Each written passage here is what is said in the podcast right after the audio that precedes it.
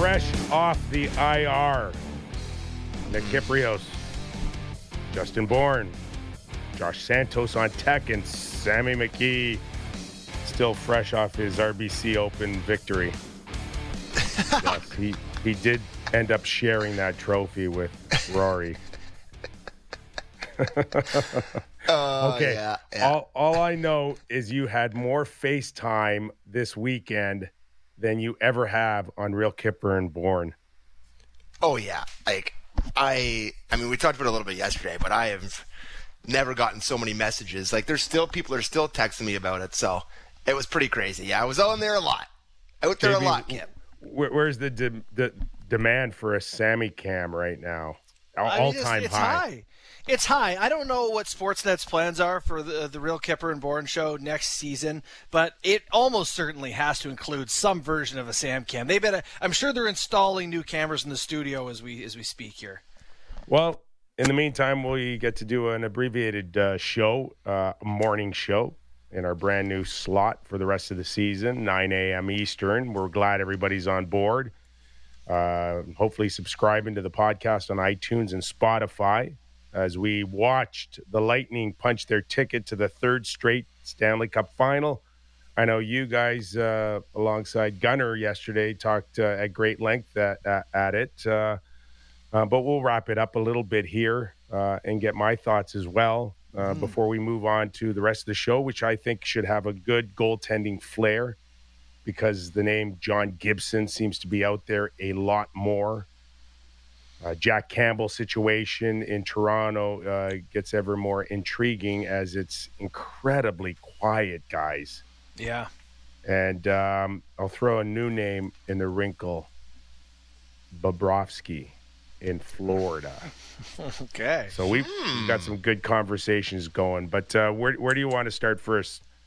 Well, first, I think we got to get your take on how Rangers Lightning ended, or if not that, what you think about uh, going forward to the finals. Maybe, maybe just a closing thought on Lightning Rangers from you and, and Yeah. the Stanley Cup final.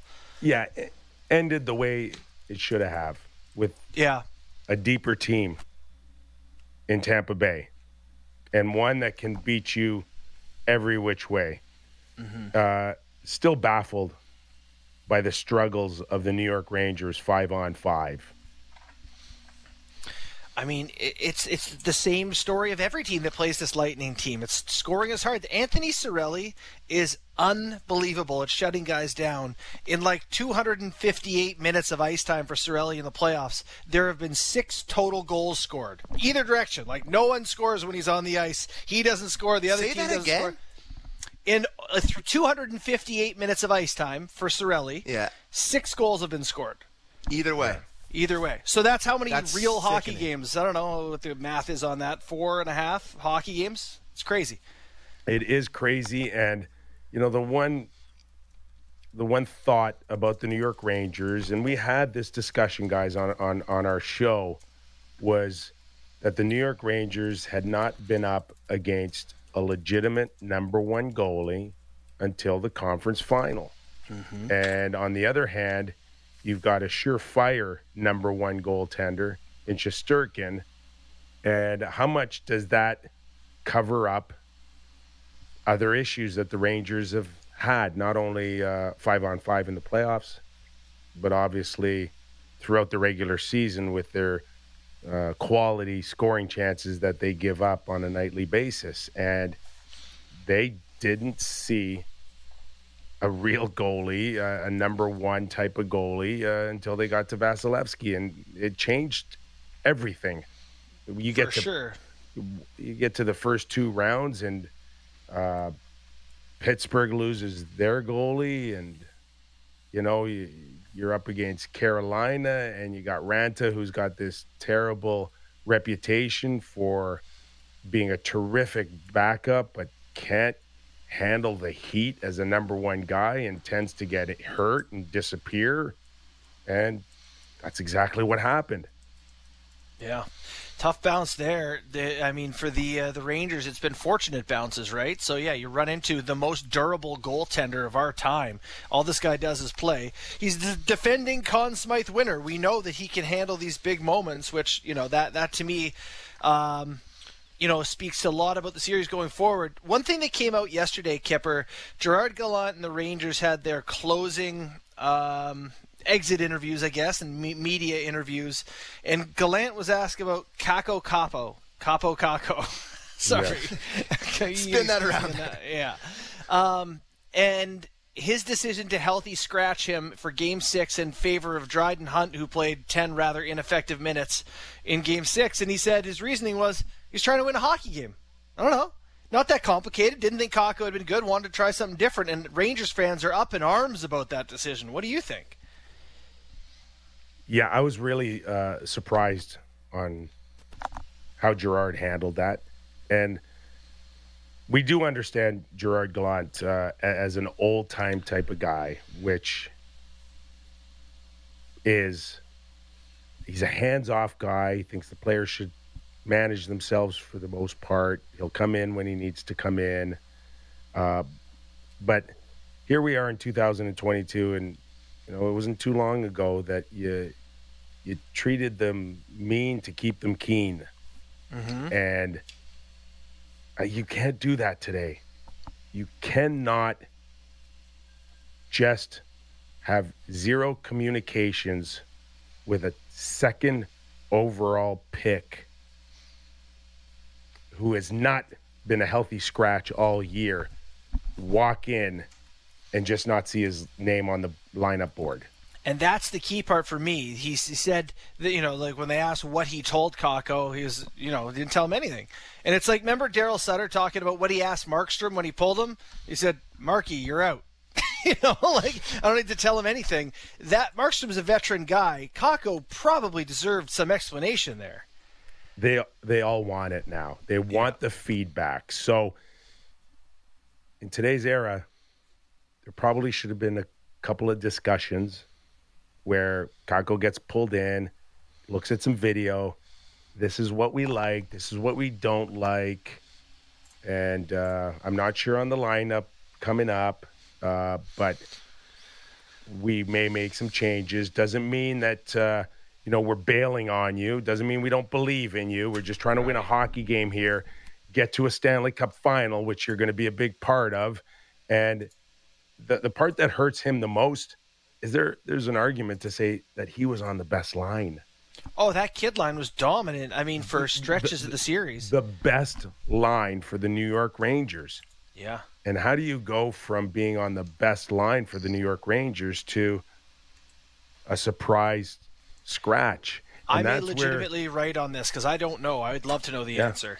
And and and you know, again, I'm I am a big Gerard Gallant fan. I really am. Yeah. I, I love him for so many reasons, but when now you're dealing with the New York media, and they're they're asked for a reason why he was a healthy scratch, and you don't give them one. Now you run the risk of speculation. Yeah. You run the risk of uh, was it uh, discipline reasons? Was he drunk last night? Well, that was that did come to my mind. I was, was like, I wonder that? what he did. Is what I thought. First thing, what yeah. did he do? Why would he have to make such a strong point right now for a guy who's never been out of the lineup or a healthy scratch and never uh, and has been on one of the hottest lines for your hockey club, if not uh, around the league? and that yeah. is that's not a good thing in New York City. It's not a good thing anywhere, but especially in New York City when when the vultures are out looking for for reasons. Yeah. No, it's uh, it, it, definitely was not well handled in that regard. I think you know if Gallant genuinely just didn't think he had played very well and wanted to put someone else in, you you show Kakko and say, "Here's why you're out for tonight. We'll get you back in." You know, once we think of a little different body, you say to the media, "We don't think he's been very good, but we think he's got more to give, so we're going to let him sit one out." Bob's your uncle, and it's you're not on the real Kyper and Bourne show. exactly. We also got uh, what in about 15 minutes. EJ Hradek is going to join us uh, from the NHL Network, host of NHL Now. Uh, we'll get his thoughts on the Stanley Cup Final, Colorado's goaltending. How's it going to hold up against Vasilevskiy? And uh, maybe some Stamkos talk as well on his legacy continuing to grow. But in the meantime, we did kind of tee it up at the beginning of the show. Uh, talk around the league is uh, not only uh, head coaches, uh, but goaltenders.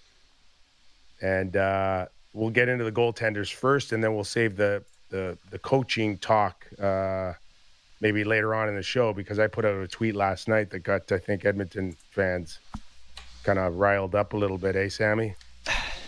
I didn't even see your tweet. I was out uh, drowning my, uh, you know, I was out there having a few pints of the alley for our anniversary, so I didn't really see your tweet. But yeah. uh, I'm looking at it now to see what you said, and yeah, I can understand why they would have got a little bit bent out of shape about that because that's right. a big deal because he was good. All right, Samuel, read it later on in the show, and we'll have a discussion on uh, on Jay Woodcroft and what's happening there in Edmonton. But as far as the goaltending carousel, uh, a lot of scuttlebutt on John Gibson. Yes. And what is going on with his situation in Anaheim and how it, it may pertain to the Toronto Maple Leafs. Uh, we had had a discussion about Gibson about two or three weeks ago on this show, but it just seems to have ramped up. What are your thoughts, uh, JB? Let's start with you first.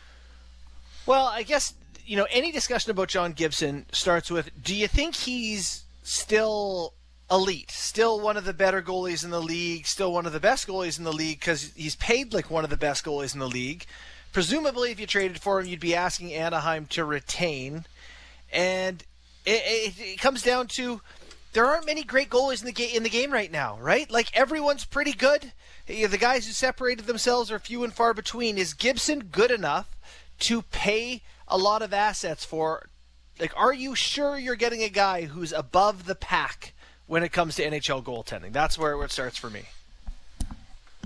Well, for me, it would start with uh, his contract. To be honest with you, uh, you cannot. Uh, that's a question that would probably be asked after you figure out a way to add 6.4 million for assuming not it's not that though, right? Five years. Well, no, you you start there yeah. and then you go into a negotiation, right? Right, right. So, um, that's a lot of money. Oh, that duration yeah. is awful through 2027. No, thank you. Right? We would have. I don't. We go ahead, Sammy.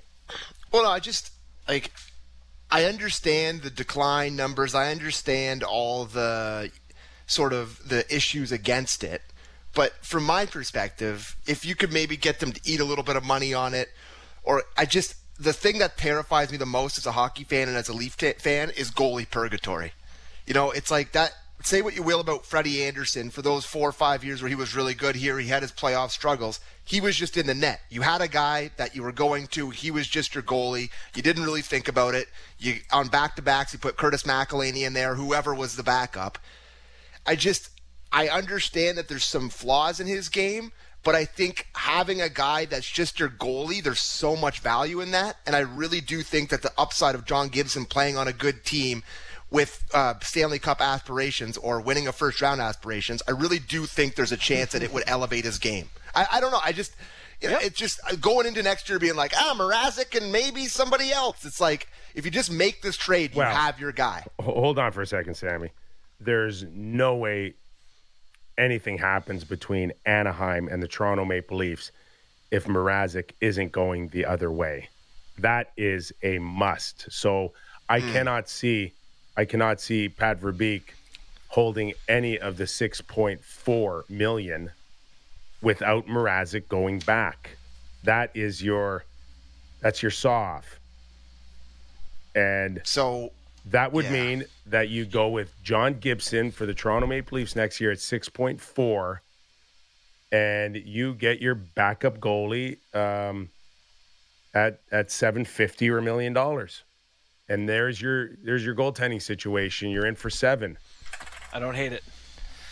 I don't hate it. I don't. Here's something I, I feel with like elite goaltending, and you know, guy John Gibson was for a stretch of years on one of the worst teams, or not a very good Anaheim team, one of the best goalies in the league. He was actually the best goaltender in the league. I think you can make the case a couple seasons, uh, statistically.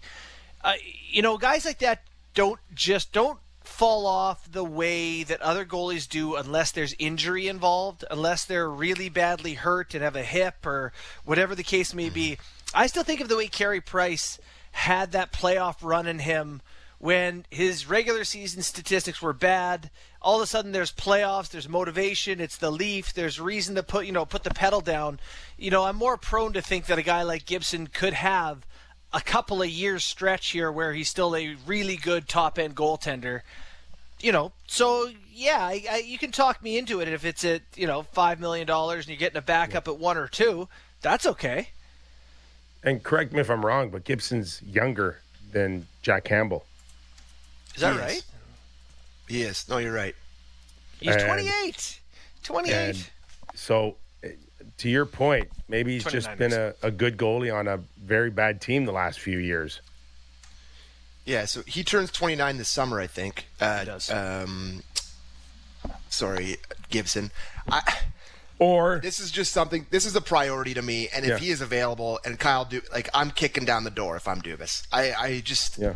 Like I said about goalie pur- purgatory. This is what this is what uh, Lou did when he got to the league. He traded for Andersen, right? He just got the goalie, and he had a goalie the entire time. I just, I hate the goalie purgatory idea. That this is a guy that these guys don't come around very often. Could you picture? Him going toe to toe with Vasilevskiy or Shesterkin in a in a playoff series, he's a guy that you could at least picture it. You know, he's a guy that you could at Yeah. least picture stealing a game. He's a pedigree guy, and they're, they don't come around a whole lot. So I, I just think this is a huge opportunity.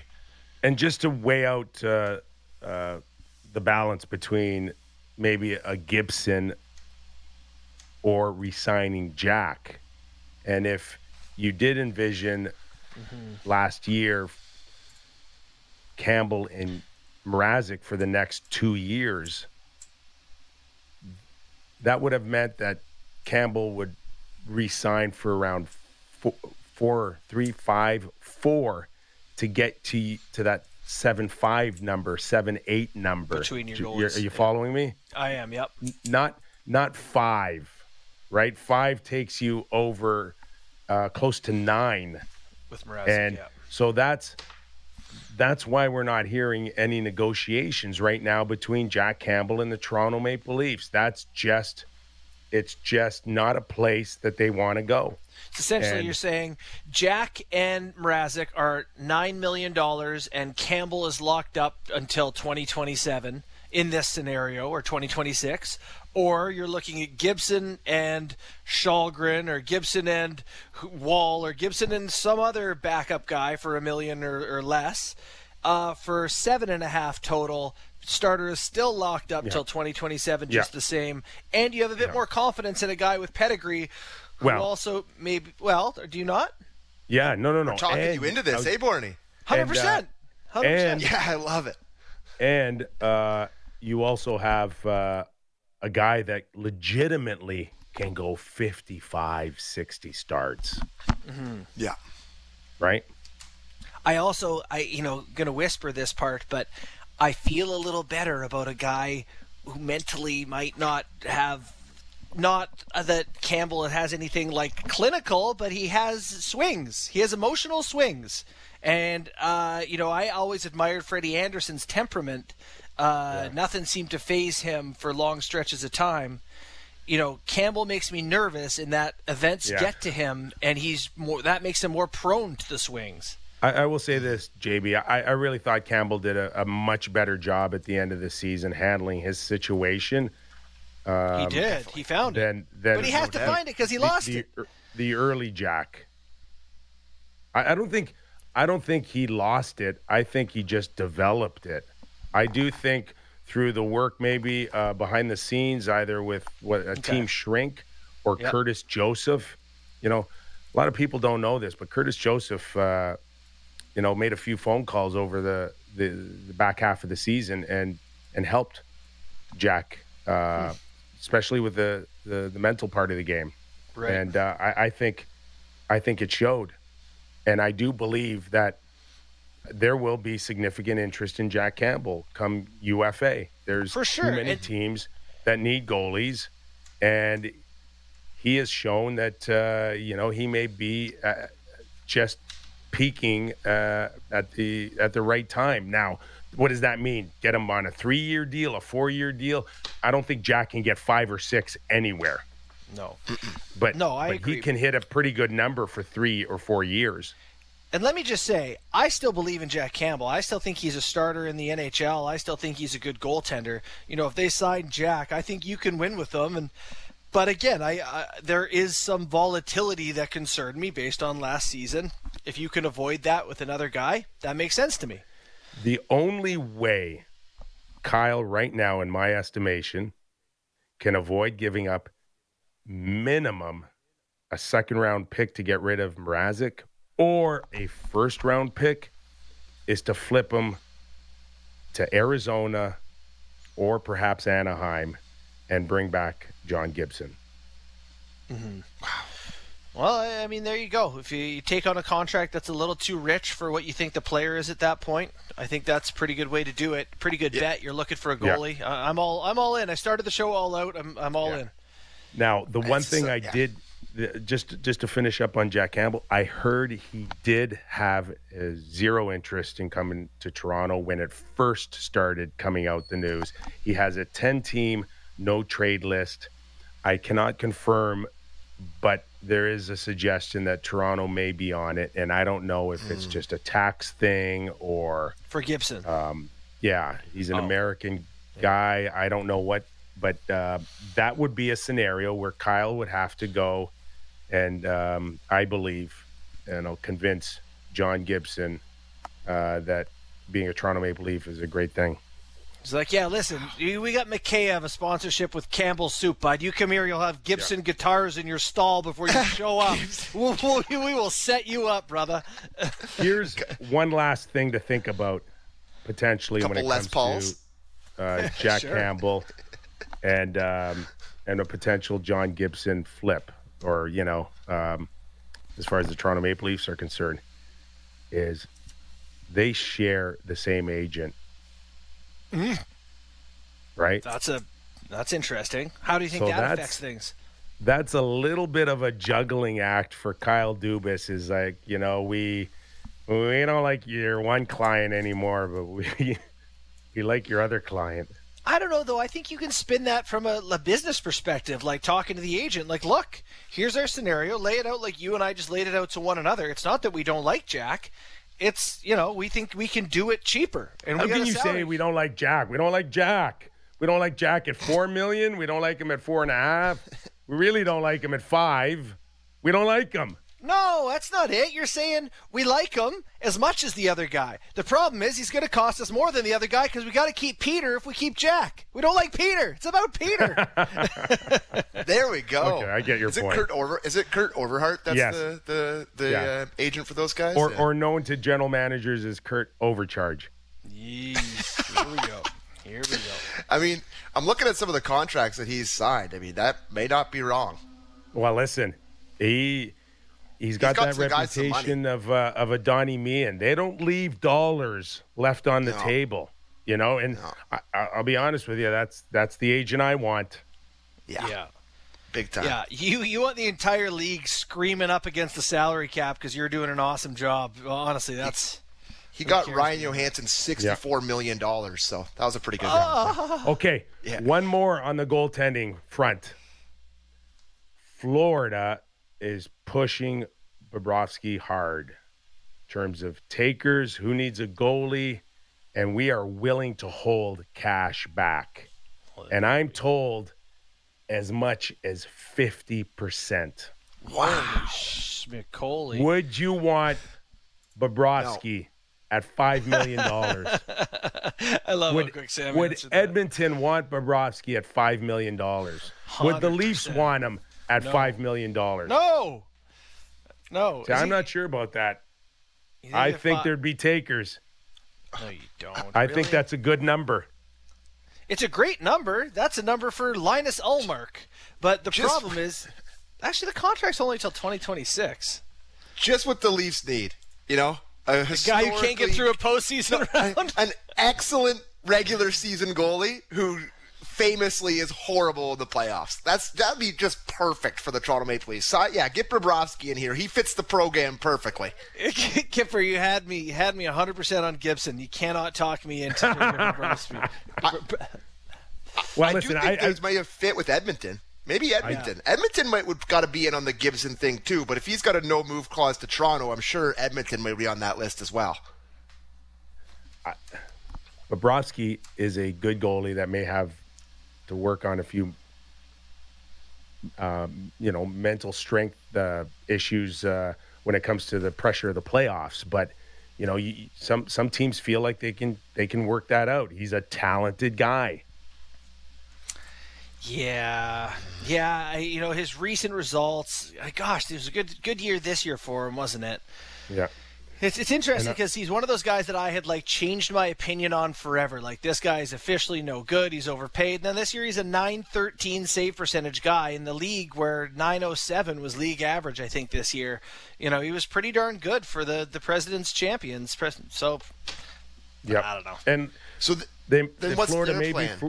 Florida may be floating out that they'd go as high as 50% and hope that uh, it doesn't, that they can hold back uh, less money. Uh, but uh, Ooh, he's they- 33, they- boys.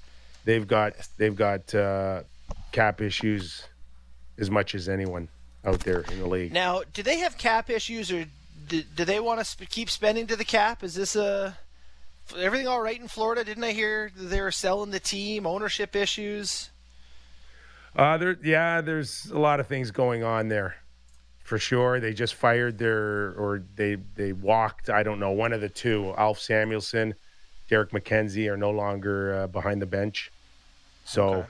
there's a, it's some some have suggested to me that uh, Alf Samuelson left, uh, or he was fired, one of the two. But yeah, there's there's a lot of stuff going on, and let's keep in mind with Bobrovsky, Sammy, um, especially with Edmonton, that there would be, I think, no trade uh, clauses. I don't know Yeah. where he would even have Edmonton. I would guess that would be a team maybe uh, on on some list that he may have. So we got to we got to be uh, careful of that too. Well, I, I got to ask this question, and I don't mean to be mean to Edmonton, but what percentage of guys with no trade clauses have Edmonton and Toronto on them? Like, Oh, it's like those two teams. teams. Uh, Is it all Yeah. Canadian teams, or is it just Yes. those two specifically? Yeah. All Canadian Uh, teams are apparently on I, most yeah, I would lists. believe I would believe the taxes would have the biggest uh, they'd have the biggest issues with the taxes. more scrutiny, more taxes. uh, You know, worse weather. What, what are we doing here? You know, I mean, yeah. sell like, me I on be- Winnipeg. can I please play in San Jose? You know, go to the rink every day in flops. You know, just like not have anybody Yeah. recognize you. Just li- play in the NHL. I I, I- I get that. Or do of. Tampa Where's- Bay and not pay California taxes. You know, you can still go yeah, to the rink high. and flops in Texas or in Arizona or in Florida or in Nashville. with no state Yeah. tax. Yeah. Yeah. Uh, any surprise Koskinen couldn't wait uh, to go over play uh, sign in Switzerland, guys? No, I think it's it's interesting that he's chose Switzerland, right? Well, I guess the KHL's out as an option, right, for guys. So Yeah. I don't Yeah. think I don't think you Yeah. can do that. that's All right, actually going to Sammy, where- interesting for the other leagues. Where where are we with EJ? Can't get in touch with them. All right, This is good because Well- we had time to do our coach talk. we do, we do. Um, okay, Sammy. Um, my tweet Pulling it up right now, Kipper.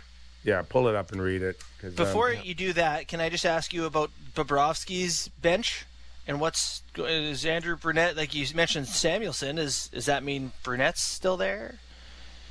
I would imagine that they would not have made uh, that announcement or, you know, let those two guys leave and, and leave Andrew hanging and then get rid of him later. I would have Right. I would have thought they would have done it with one swoop. So I, I do believe that right now there's every suggestion is say that Andrew Brunette's safe. Wow. but it's it is it's nuts out there. It, it you know you got owners, you got uh, presidents and general managers trying to manage them, and we would have thought that Bruce Cassidy, after all that time, would have been safe, and uh, yet here we are uh, talking about him looking for a new job. You know, the only place I heard that uh, Bruce Cassidy could potentially get fired was uh, was this show, Nick. You you, you had a little scoop on that weeks Yeah. before, hey? Yeah, yeah. There was uh, there was a from from what I gathered, there was a lot of talk about uh, Boston uh, feeling like they needed to make a move behind the bench. Well, and what's the you know he has had such success there over the years. I am curious to know if this is like a little bit of Sweeney being like, "Boy, I got to do something here because the guys I brought in, not particularly effective. Like, you know, Nick Foligno deal did not work out all that well. Uh, I don't know that Derek Forbort was a slam dunk home run. Taylor Hall's been okay." But uh, you know the next the next thing scrutiny's got to be on Sweeney, right? Well, where's Patrice in all Yeah. of this? So if Patrice magically signs for next season, do we assume that uh, the reason why he was apprehensive was because he needed to see who's going to be behind the bench next year? Fair. Well, and aren't we hearing that about Pastrnak? You know, that Pastrnak didn't want to be there if Sweeney was around or something like. Isn't there some drama playing out there too? I don't have any knowledge of, of that. Yeah, it was. Uh, you know, he, he apparently, you know, the the report was that he saw how uh, Krejci, how it went down with Krejci. Didn't like it. I don't know, and then liked Cassidy a lot. I think. Anyway, so uh, gotta love it as a Leafs fan. Boston's in turmoil. All right, let's stick to the coaching theme. Sammy? Yeah, tur- turmoil and drama in Boston is something that is absolute music to my ears.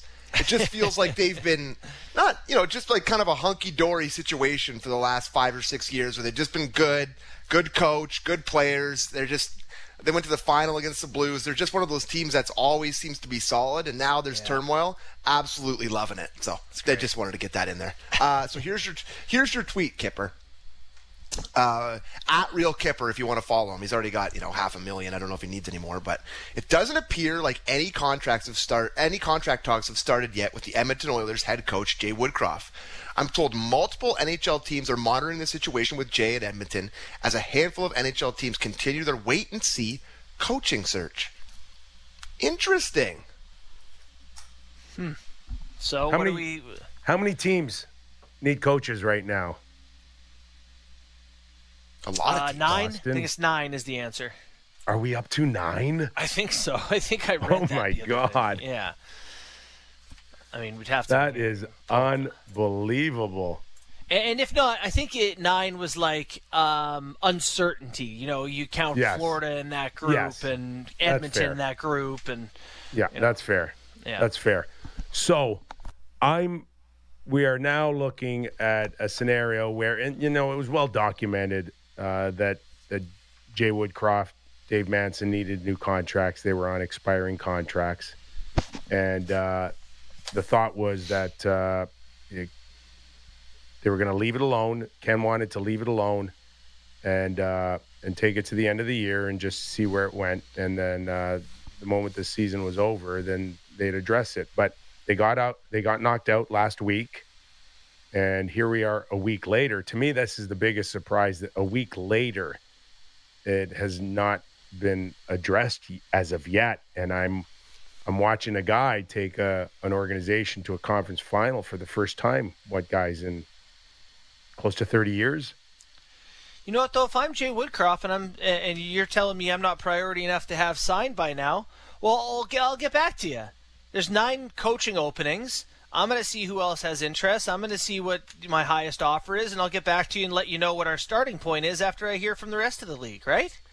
Yeah, and I and like you know I, we have sources or we have people on the inside. I had one team call me up and ask me, and you know, do you know what's going on there at all in in Edmonton with with Woodcroft?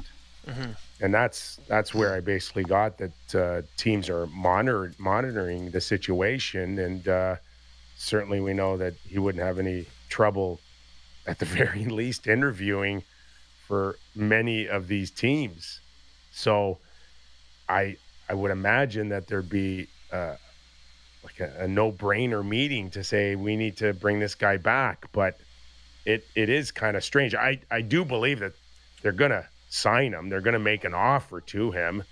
It'll be a a good offer or decent offer, you you would think, and this will be a non-issue. But I just I just find it strange that he, a week later they haven't even started. Much like the Campbell scenario, would you have thought at any point in the season Jack Campbell wouldn't have you know, wouldn't have had any negotiations after being knocked out in the first round? What are we now? Three weeks, a month, no offer for him either. It's kind of strange, guys. There's a is, So- there, is there messaging behind that?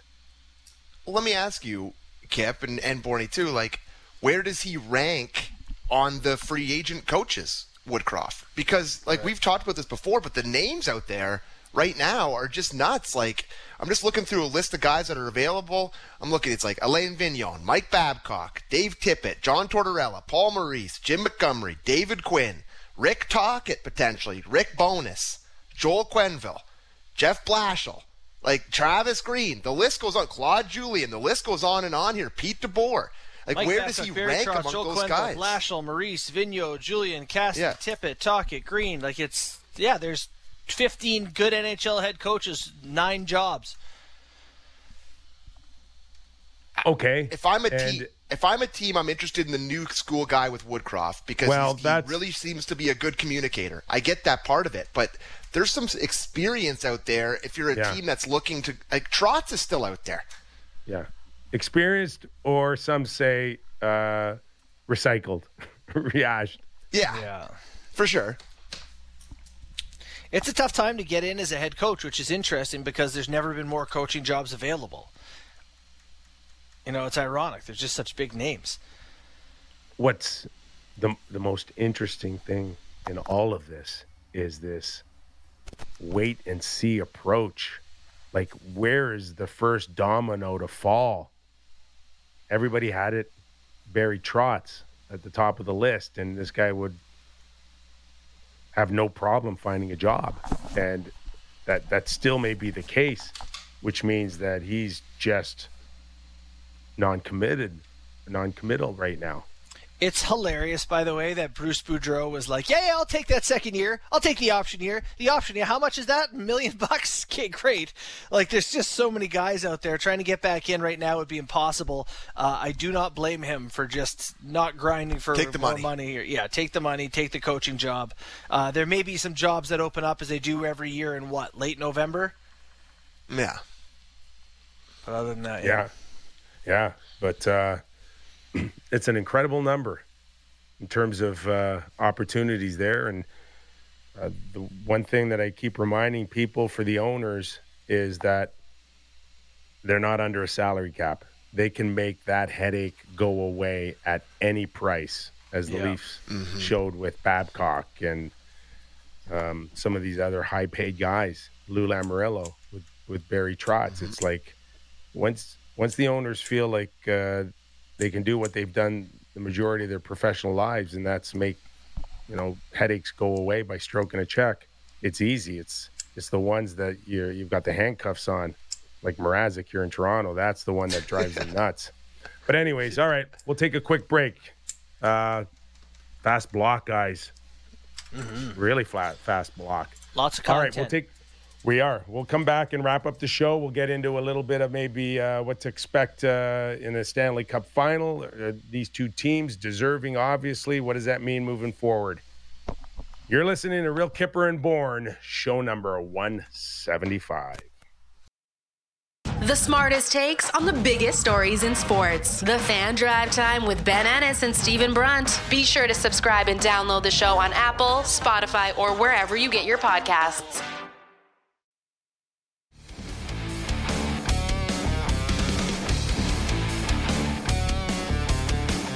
Nick Kypreos, Justin Bourne, Sammy McKee. Real Kyper and Bourne. You guys mentioned uh, Cirelli for Tampa Bay earlier on in the show. I, I, I look at this Stanley Cup final, and I think the, the one guy that uh, Colorado had to counter an Anthony Cirelli is Naz Kadri. Doesn't Yeah. appear like he's going to be cleared to to play game one. I don't know what that means for the rest of the series. He's skating, which is great. Just can't grab a stick. That's a fairly significant thing uh, to to need to be able to do as a centerman in the NHL. Uh, no Kadri, no Sammy Girard. I it is a little bit of a bummer for Colorado that they're not at max capacity as they head into the series with Tampa, who appears to be getting Brayden Point back. Uh, may also maybe not in Game One, but it is extremely probable end quotes that he will play in the Cup final for Tampa Bay. Huge, huge news for them. Which makes you wonder, and I questioned it at times watching those uh, early uh, two games against the New York Rangers is when does Brayden Point not in the lineup catch up to Tampa? But man, oh man, when you got great goaltending, uh, it can cover up a lot. Well, and they're so good defensively, and, and, the Rangers, as you mentioned, not exactly you know one of the league's preeminent dominant teams. But I wrote an article like, can Tampa Bay score enough to win? Like they're not a team that scores a ton of goals. And after I wrote that article, they only scored three, three, and two goals uh, over the next three games, and they won every one of them. you know, because they just lock it down going the other way. So that's the question. Like when I think of the Avalanche, I think of a team that can score, but Florida could score. You know, so if, if Tampa can shut down the offense or at least slow down the offense of Colorado, holy smokes, it's going to be you know Erik Johnson and Jack Johnson trying to you know and, and Manson trying to stop the Tampa Bay Lightning before they get to Darcy Kuemper in his one eye. Boys, I'm one, all, I'm all over Tampa this series. The the one thing the the one thing about low scoring Tampa games is it, it it helps when one of those goals is coming from Pat Maroon. Doesn't it? Right? If you can mm-hmm. just stretch it out a little bit, if you have that ability to kind of be that threat from your first to your fourth line, still changes things. Well, I mean, he, he he did that for he's done it for years, obviously, getting the random goals. But in this playoffs alone, his goals have been meaningful, well-timed goals that have made a huge difference. We know with St. Louis, he scored an overtime winner to put them past Dallas in Game Seven. Like he has this knack for just kind of doing the right things. I, I got to tell you, you may not love everything Pat Maroon does, but I can't remember the last time we came on our show and said, "Boy, that Maroon turnover, hey boys, can't believe he hung on to it for so long. Can't believe that pass was." A... He just puts it in. He just does it the way the coach asks him to. What a delight that must be for Jon Cooper. I I hate to be the lightning show here, but I'm with you, Borny. I just think that it comes down to what how the Lightning can limit chances, and I've seen them do it against three high. I mean, the Leafs are a high-powered offense, right? Like you think about their offense, and they beat them in seven games. They beat the the Cats. Uh, Rangers, I wouldn't say it's more. Of, it's a bit of a different matchup, but I think you can maybe compare the Leafs to the Avalanche. They're kind of a dollar store version of the Avalanche, I guess you could say, in terms of shutting them down. I just, I the goaltending matchup is too much of a mismatch. And even if they get, is it even if they get the first couple, the Avalanche, you're still not confident that they're going to be able to outlast this Lightning team. They won't go away. I'm looking at I'm looking at some lines here for correct series score. So on a site that I, I won't name, but the Lightning to win the series in six is plus 575, and the Lightning to win in seven as well is plus 575. I like either of those bets a lot. I, I just think that the I think the the Avalanche will get a couple games, but at the end of the day, the goaltending is just too big of a difference for me, and I'm going with the Lightning to win it. Could Francouz? Could he get hot? Could we be sitting here going, boys? Is, is Kuemper not starting? Well, I don't know. I mean, they, they won't say. I, I think, think, he's he... good to go. I think he's good to go. Okay, so Kuemper's going to be the guy, and we've seen how that's gone with you know, he literally pulled himself for what we presume to be a lack of vision. You know, maybe his vision is better and he's fine. And okay, so could we be sitting here in a week and being like, Darcy Kuemper was unbelievable? This guy had a great regular season. When he's good, he's been very good. Uh, that to me is the only way that the Colorado Avalanche win the Stanley Cup is if Darcy Kuemper is a 940 save percentage or a 930 plus, we'll say. 930 will be my number. They can win the cup if he's that good. I just don't see you it. know what you know what else is on the line here is is whether or not and we've we've heard all along that the league's a it's a copycat league. Other teams will always follow champions. Are they big and tough and heavy? Are they fast and quick? But Kuemper versus Vasilevskiy is also the philosophy of of a one and one A versus a legitimate star goalie, right? It's Mm-hmm. it's are you better off trying to develop and find your star goalie or can you find a split? Can you So find a one one A and they share forty games and they and you only pay them half of what you do legitimate number ones. So here's my uh, two cents on this. So there's 16 teams make the playoffs. Here's how many how many goalies do you think have played in the postseason? I won't even make you answer it. I'll answer it for you. 30. 30 goaltenders have played in the this I was gonna say NHL. 25. Pretty good. In this NHL Stanley Cup playoffs, 30 out of 6 and there's 16 teams. 3 teams have played one goaltender. Those 3 teams are Dallas, Jake Oettinger got you know it was very good for them. Uh, Florida, who saw Bobrovsky play every game and lose just get swept by Tampa and Tampa. 3 teams had a goalie play every single game. So, if Vasilevskiy wins, I don't know that it's an argument for having a just a guy and and no real B option. It's just that to me it makes the point that Vasilevskiy is an absolute freak. That I will 100% agree with. That he is just, he is now in the argument as uh, one of the greatest goaltenders, money goaltenders in the history of the game. And it just seems like 100%. he's still warming up here. And, yeah. Quickly, let, can I ask you guys a quick question quickly before we go? You know, the Bolts have been con- continually, and Cooper has been continually talking about this sort of house money factor that they could have quit, they could have quit. Does that flip now? Now that they've actually made the final and they have the chance at the history, does the pressure kind of flip back to them, or are they still in the house money situation? Love that question. I don't know. I Kyper? think it's just an internal thing right now. They, all of what you speak of, Sammy, is external to me. Yeah, yeah. noise. So they they they have they, they, they expect to win. They just expect to win. So that's, if it were the that's all Leafs, I would say the pressure would be too much. But this Tampa Bay team has really found proven that they have the mental fortitude to deal with those sort of things. Yeah.